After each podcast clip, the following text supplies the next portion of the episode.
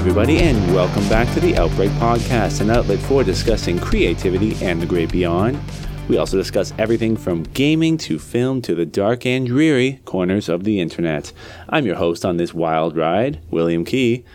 We've got a lot to talk about today uh, in terms of news wise, lots of gaming stories, but first I thought I'd go over some of the things that I've been watching actually. Haven't been doing a lot of gaming this week. Uh, I, have been kind of putting off getting back into Breath of the Wild. That game is far too daunting for me. Uh, I, I have I have this sort of hesitation when it comes to starting massive games like this, and this is why I, have been holding off for more than a year to start Fallout 4 because I know that as soon as I get sucked into that, it's going to take me a year to finish. That was my concern with Ghost of Tsushima last year. It took me six months to finish that game. Breath of the Wild, I'm probably barely even scratched 10% of the game, and it's already taken me the equivalent of six to eight hours of playtime. I'm going to get back to it eventually, but it's it's a challenging game. I, I would almost compare it to the equivalent of a Nintendo Souls like game, like the Dark Souls games. But I, I, I, will eventually get back to it. I, I just I need to sort of work up the, the courage to sort of throw myself back into that world. Not to say I don't enjoy my time with it, but I'm just I, I don't know. I, I just haven't really been on a gaming binge recently. But as you can tell by some of the things I'm going to talk about today off the top, I, I have been watching a lot of TV shows. Uh, first off, I want to start off with this show that I started and finished in the cor- in the matter of about a week. It's called Archive 81. It's a new uh, Netflix miniseries that debuted uh, middle of January, and it's actually based off of uh, apparently a very popular podcast that involves uh, an audio archivist uh, by the name of Dan, who's been hired for this kind of mysterious job to review, catalog, and repurpose these old audio tapes that involve uh, a woman that is doing some investigations into a apartment building uh, that may be tied to the disappearance of her mom. It was an interesting premise, uh, but I found that by the time the series really started figuring out where it was going, it just kind of trailed off for me. I really like, and I was talking about this uh, with somebody at work yesterday. I really like the idea of a horror streaming series because this this was kind of you know, it was laid out like a supernatural sci-fi mystery horror. It, it was all these different genres. It wasn't outwardly scary, but at the same time, the thing, the issue I have with a lot of horror series is that they they pump you full of this sort of atmospheric horror off the first couple of episodes. They're trying to set the scene, give you a couple of weird like scares here and there, but they're trying to set up this atmospheric horror by the time they finally reveal the big monster or the big bad, then that's when the action really starts to kick up, and that's when it seems to get less interesting for me.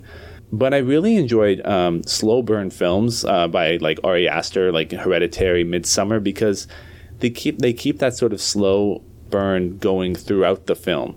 It ramps up here and there, but they have a lot of moments of just these sort of long pauses, and you're sort of just left uneasy in lots of areas. I kind of wish that there was a way that they could take that and translate it to uh, a television series. And I think that uh, Mike Flanagan is sort of picking up on this with The Haunting of Hill House. I think that was the best example of a horror series that really, you know, kept it going from start to finish. Bly Manor, the, the follow up to it, was not as good, but I think he's on the right track. I have not watched Midnight Mass, which is his most recent one, uh, and I'm, it's actually on my list, so it's one that I'm going to actually take a look at. But unfortunately, as much as I liked the premise for Archive 81, I was not a huge fan. I recommend it if you're a fan of the podcast. Go and take a look at it. I've never listened to it, uh, but I watched the trailer. I thought it would be interesting, but of course, trailers are trying to sell you all the best material from the show and co- put it together for this exciting trailer. Um, unfortunately, I wouldn't recommend this series uh, to somebody who just wants to watch it as like an average viewer. Now, one series that I do recommend you watch if you're inter- interested in the stupid drama, like kind of hot people uh, television shows like The Bachelor. This one, uh, if you guys haven't heard, is uh, Too Hot to Handle. Me and my wife just finished season three. And again, Too Hot to Handle is a lot more of the idiocracy and these sex crazed individuals who are thrown on an island thinking that they're going to be on a completely different show. But then it turns out, oh my God, they're actually on Too Hot to Handle, a show where you throw all these sex crazed middle 20s people onto this island and they can't they can't kiss each other they can't have sex with each other and and they're all like all wound up with all this energy and they can't they have nothing to do season three went pretty far. Actually, it got pretty extreme with the um, the amount of people that uh, were on this show, and the amount of people that actually made it to the finals was very surprising. They definitely pushed the boundaries of, of what they could possibly do um, with the rules. There was a lot of rule breaking that happened this season. There's been a lot of holdback from prior seasons in terms of contestants, but of course, the uh, robotic host Lana is always sort of switching the game up and, and throwing these curveballs for the contestants. And the one thing I absolutely dislike about this show is the dramatic pauses, the dramatic holds, which I know is for editing purposes, but it's so long. It is so long and drawn out. And it's like you could cut a couple of seconds off of that you know, you're kind of wasting your minutes here trying to make all these episodes an hour long, and they're stre- stretching this drama out for over 10 episodes. So if you love these sort of stupid like reality TV dramas and you also like to look watch hot people be stupid and try to contain it within their pants and they can't, watch Too Hot to Handle. It's on Netflix. There's three seasons right now, and there's other seasons from that take place in other countries as well. I think there's a Brazilian version of Too Hot to Handle, which is also available if you live in Canada.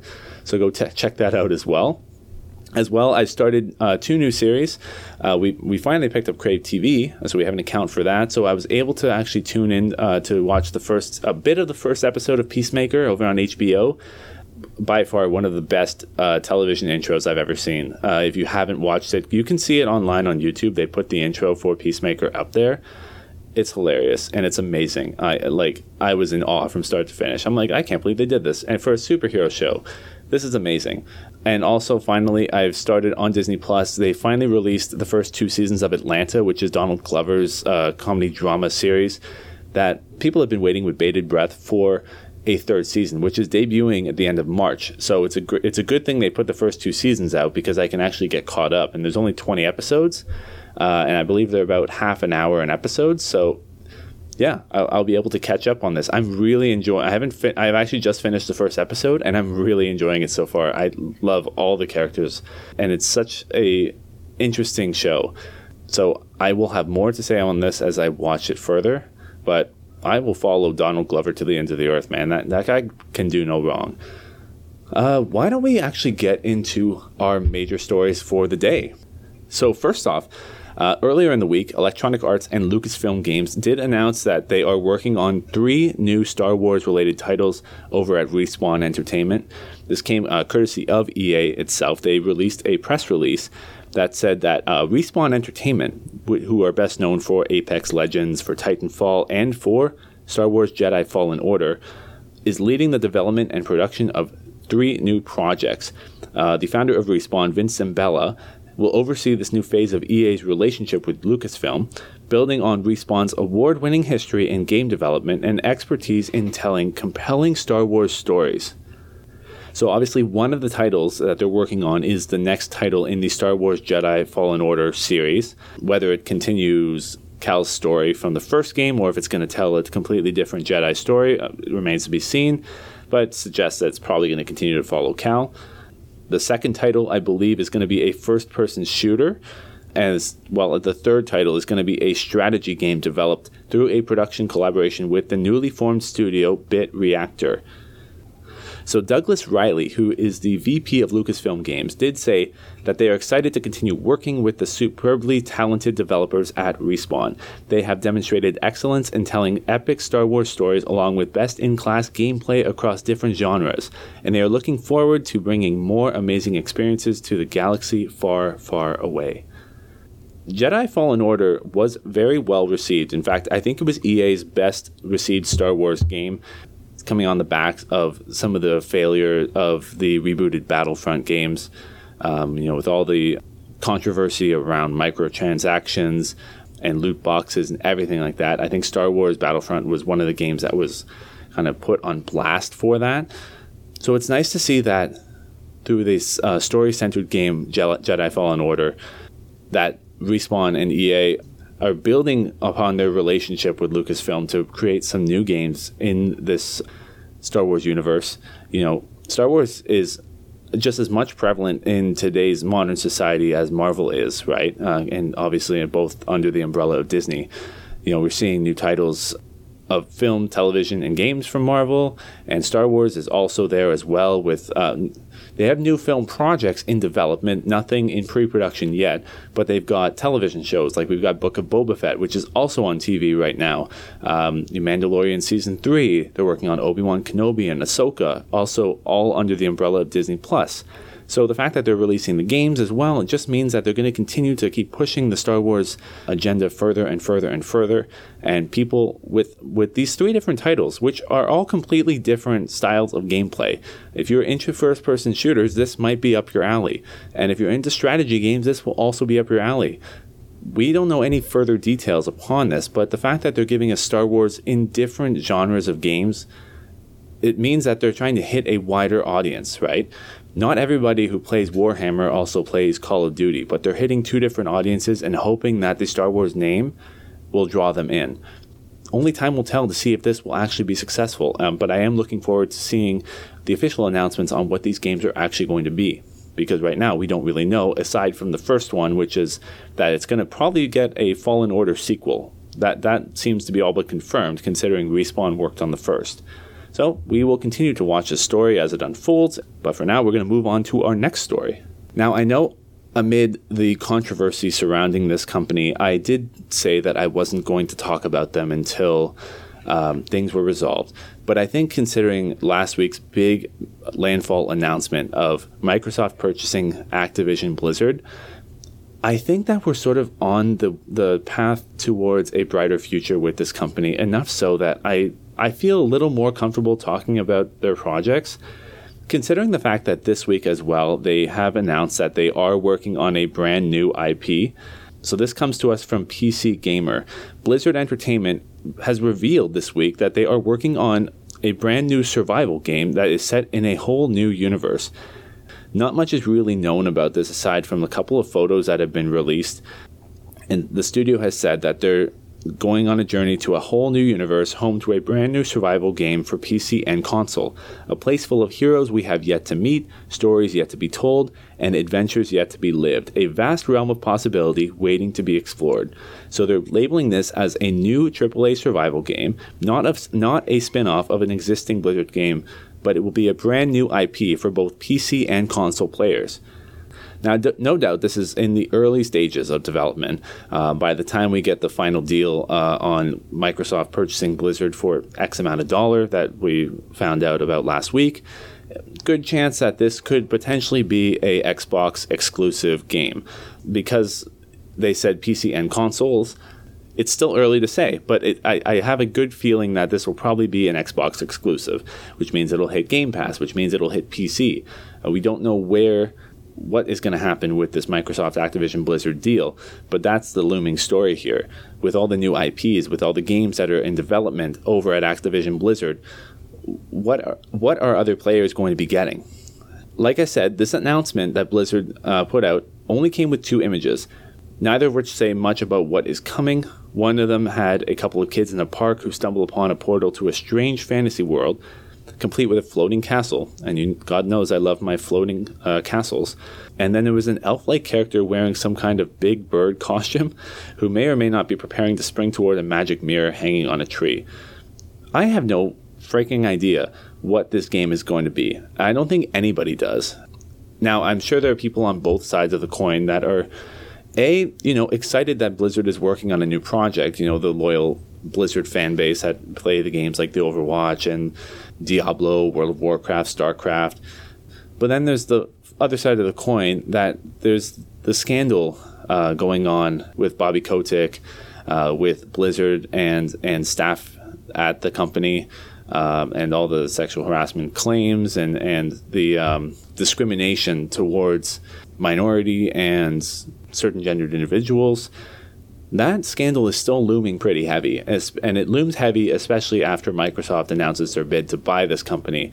That was sort of the light at the end of the tunnel, I think.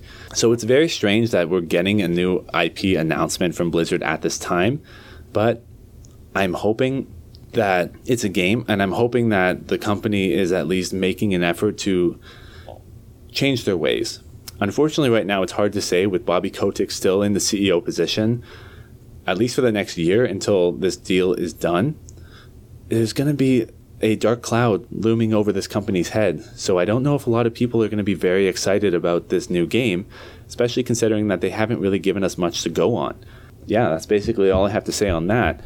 I do want to continue this talk uh, about Microsoft, Activision, Blizzard, because our next story actually does delve into this very specific, very specifically Activision. So, according to Bloomberg, Activision is still planning to release its next three Call of Duty games on both Sony and Microsoft consoles. Obviously, this report uh, should be a sigh of relief to fans who were worried that with this deal, that Call of Duty would just be pulled out from the Sony stores and it would just go Xbox exclusive. Activision has already committed to bringing the next few Call of Duty titles to PlayStation sometime before Microsoft's acquisition was announced. Of course, Microsoft Gaming CEO Phil Spencer did say that in responding to Sony's statement about keeping Call of Duty on the PlayStation Store and honoring their prior deal, that the company does intend to honor their existing agreements. So it seems like Activision's commitment with Sony will stay in place. To talk about some of the upcoming games. This includes a brand new Modern Warfare game. This includes another Call of Duty game from Treyarch, as well as another planned iteration of the uh, free to play Battle Royale shooter Call of Duty Warzone. The Call of Duty discussion is, is going to be very important in the next year or two uh, as we get closer to the end of this deal. It's still too early to say whether or not Call of Duty is going to continue to remain uh, multi platform or if Phil Spencer is simply just trying to smooth things over at the moment and whether their actual intention is to ultimately pull all of their Call of Duty players away from Sony and only allow PC and console gamers to play Call of Duty. It again, it's still early to say, but Phil Spencer seems to be suggesting that Call of Duty is going to continue to stay on PlayStation. So you can only really take his statement verbatim at the moment. We don't know anything it's all a discussion right now. And I believe that it's a discussion that's going to continue to be had until we actually get any changes in Phil's, Phil's uh, statements. Sony is, of course, very worried about losing uh, these big titles from Activision Blizzard because with Call of Duty Warzone, it's one of their biggest battle royale games on the Sony pla- on the PlayStation platform. To lose Warzone uh, to lose Call of Duty would mean that they now have to come up with another even bigger, better first person shooter to compete with the likes of Call of Duty. And it would have to be either Sony developed or they would have to start to invest in the content wars. Perhaps purchasing a company that makes a first person shooter that is basically akin to competing with Call of Duty. Like, for example, who owns DICE right now? You think that Sony would go out of their way to purchase DICE to have Battlefield exclusively on Sony consoles? That would be a little extreme, but honestly, would not be outside the realm of possibility at this point since companies seem to be sweeping each other up left, right, and center. Next up, this story came out of nowhere, and actually, somebody posted a link to the trailer for this game on um, the Yuumi Capri server that I follow on Discord. Uh, I had never heard of this character, uh, Kao the Kangaroo uh, apparently, publisher uh, Polish studio Tate Multimedia is making a comeback with a character that they had introduced in the early 2000s, Kao the Kangaroo, which is basically a kangaroo with boxing gloves, who I guess led his own series of platformer games back in the early 2000s on the PlayStation 2. Now, Tate Multimedia, I didn't know really anything about this company until I looked them up online. Apparently, they're only really known not only for Kao the Kangaroo, but they had also done some other smaller titles. Like I'm looking at them on online now. They did My Horse and Me Too back in 2008. Um, they did a couple of Kao the Kangaroo games between 2000 uh, and 2005. I watched the trailer. I got very excited for this. This reminded me of like an OG platformer game, like a Spyro the Dragon, like Banjo Kazooie, Yooka-Laylee. This is like it's the fifth installment in their, their Kao the Kangaroo franchise. Um, the first one in more than 15 years since Mystery of the Volcano back in 2005. It has been a long time since we've seen this character, and this character is a relative unknown unless you've played the games. I didn't know anything about this character, but I just got excited for the trailer based off of what I saw gameplay wise. I'm like, oh, I want to play some more OG 3D platformer games. Like, give it to me, please. So I hope that despite this company's resume, that they can knock this out of the park and really, really bring back this 3D platformer genre in a big way on some of these larger consoles. Um, you know, obviously Nintendo is still king with 3D platformer games like Mario, but we're we're seeing opportunities with you know Crash coming back and and Spyro. Um, you know, surging in popularity again with all these sort of remasters of older games. That with a, a title like this, it caters to new audiences and old, but it also brings Kao hopefully back into the spotlight and maybe there'll be a resurgence. Maybe people will look at him in a different way. And I mean, I'm already a huge fan of the design. A kangaroo with boxing gloves. Now he's a he's a double threat right there, right? He's not only got the strong legs to kick, but he can punch you in the face. And I've always said there was this funny video of the guy who punched a kangaroo on a YouTube video, and the kangaroo was just stunned. Imagine if it went a different way. Imagine if he was pa- punching Kao the kangaroo. Now Kao can actually punch back.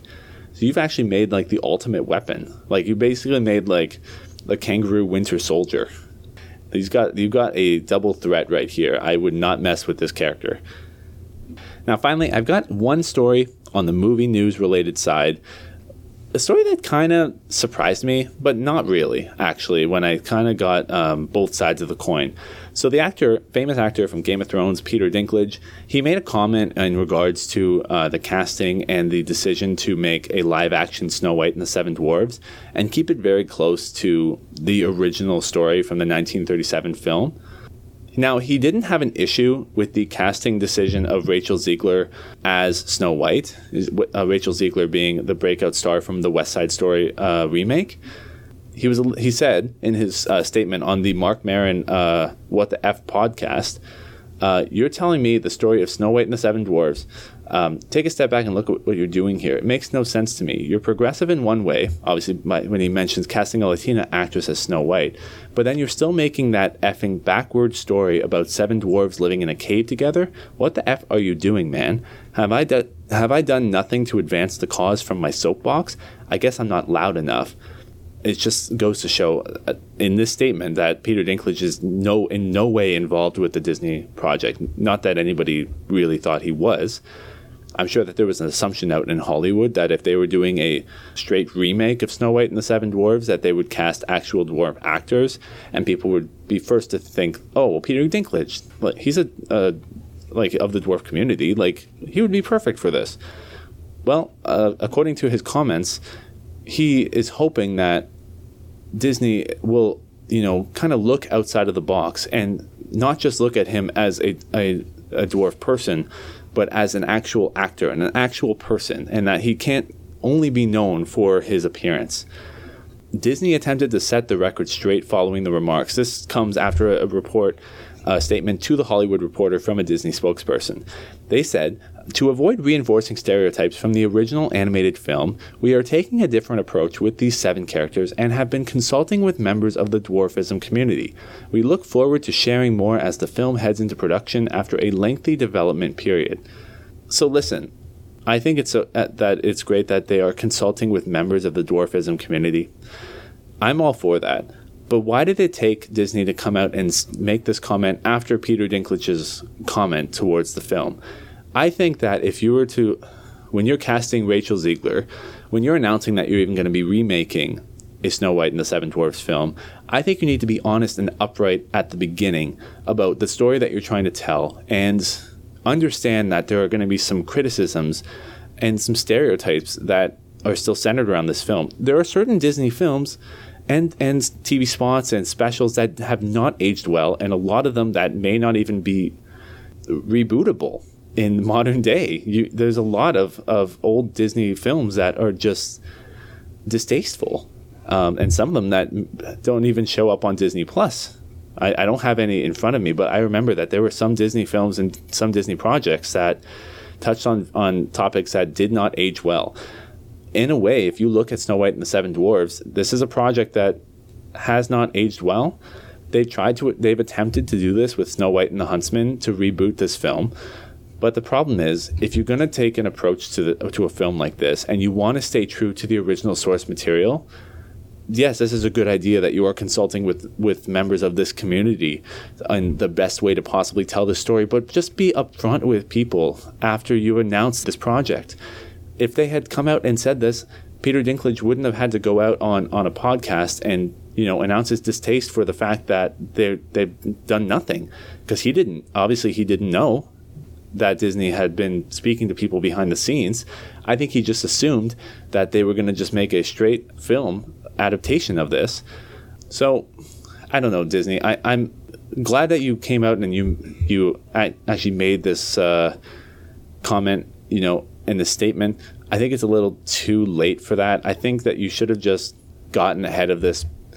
Again, I don't think anybody was predicting that Peter Dinklage was going to go off on Disney about this. In fact, it probably ruins any potential relationship that he could develop in the future with Disney. But yeah, I think that if you're going to touch a film that has potential stereotypes that might not be okay with a certain community, you might want to get ahead of it, get you know, make a statement a little sooner, uh, and address the work that you're going to do to try to, you know, convince people that what you're doing is is right and it's going to honor that certain community. This coming from a straight white male himself, who unfortunately can't relate to a, a lot of these different you know cultures and diversities unfortunately so it's easier for me to say that but anybody who has a comment on this and and has their take on this specific story please let me know because i'm i'm very interested in you know learning more because i i tend to plead ignorance on a lot of things like this because i i don't like to get involved in in a lot of the discussion involving like race and uh, stereotypes and stuff like that because I don't I don't like to pretend like I know everything because I don't I don't know everything, but I definitely do appeal to both sides of, of this right. Like like I mentioned, I do appreciate the the statement. I do appreciate Peter Dinklage's comments on this because I think it is very important that an actor of his caliber is known for much more than his stature. Um, he can't only be known for his dwarfism. He needs to be he, like he needs to be put on a pedestal and recognized for what a great actor he actually is. And he's shown that with you know the work he's done on Game of Thrones, you know the further work he's done in film. Uh, he's got an upcoming film coming out, uh, Cyrano, which I hear is going to be pretty good. So. What, let me know what you guys think if you're listening to this, uh, and what your thoughts on this story. I'm going to move on to uh, our poll question of the week. So obviously last week you guys know it was the the big Microsoft Activision Blizzard story as we've been discussing. But I want to get your take on this. I want to I wanted to find out that if you guys thought that Activision that uh, Microsoft would maintain exclusivity of Activision titles like Call of Duty and Overwatch. So, over on the Podcast Outbreak Twitter account, 67% of you said no, 33% of you said yes. And over on at Will Kee, it seemed to be very similar. 57% said no, and 43% said yes. So a lot of you are leaning towards no, which is what I had suspected, because with a big shooter like Call of Duty, it is meant to be kind of played multi platform. Much like Minecraft, much like Rocket League, much like Overwatch, you want to have as many different platforms to play a game like this as possible because that's your way of connecting people. That is the true meaning of the metaverse, is when you can get these companies to all sort of work together to get people playing with certain players that they wouldn't normally play with. There are people who are playing COD Mobile with players who are playing on a Sony or Microsoft console. That's amazing, and that, that's something that 10 years ago I would have never expected to happen. Now, this new poll question, it's still keeping within the realm of Activision Blizzard, but I want to ask you guys are you looking forward to this new IP from Blizzard, despite the scandal that is currently plaguing the company? Let me know. It's a simple yes or no question. If you guys are excited for this uh, potential new Blizzard IP, Or if you're like not interested, I, I you know I'm done with Blizzard and done with what they're doing. This scandal has just basically turned me off of this company and all their games, which is fair. You know, it, that kind of stuff does happen.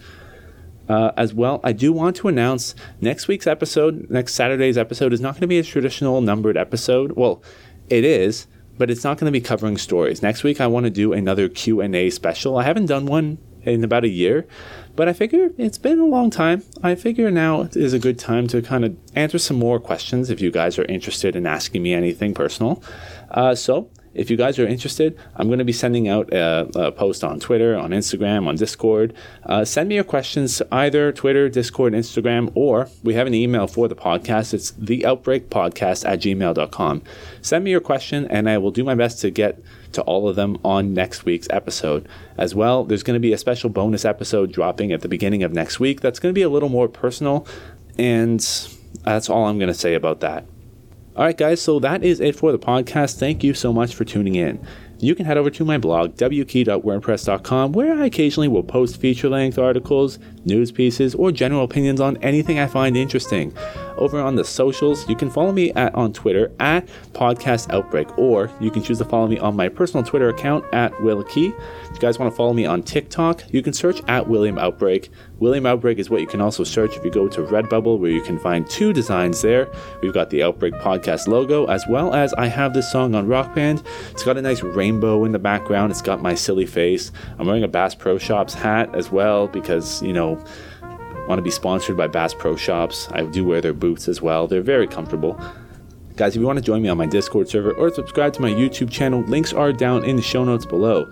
As well, if you guys are listening to this podcast on Podbean, thank y'all so much. Podbean does ship this out to all the listening platforms. This includes Apple Podcasts, Google Podcasts, Spotify, Listen Notes, iHeartRadio, TuneIn Plus Alexa, Amazon, uh, plus Audible, and so much more. Thank you so much for listening to this episode and have yourselves a great night.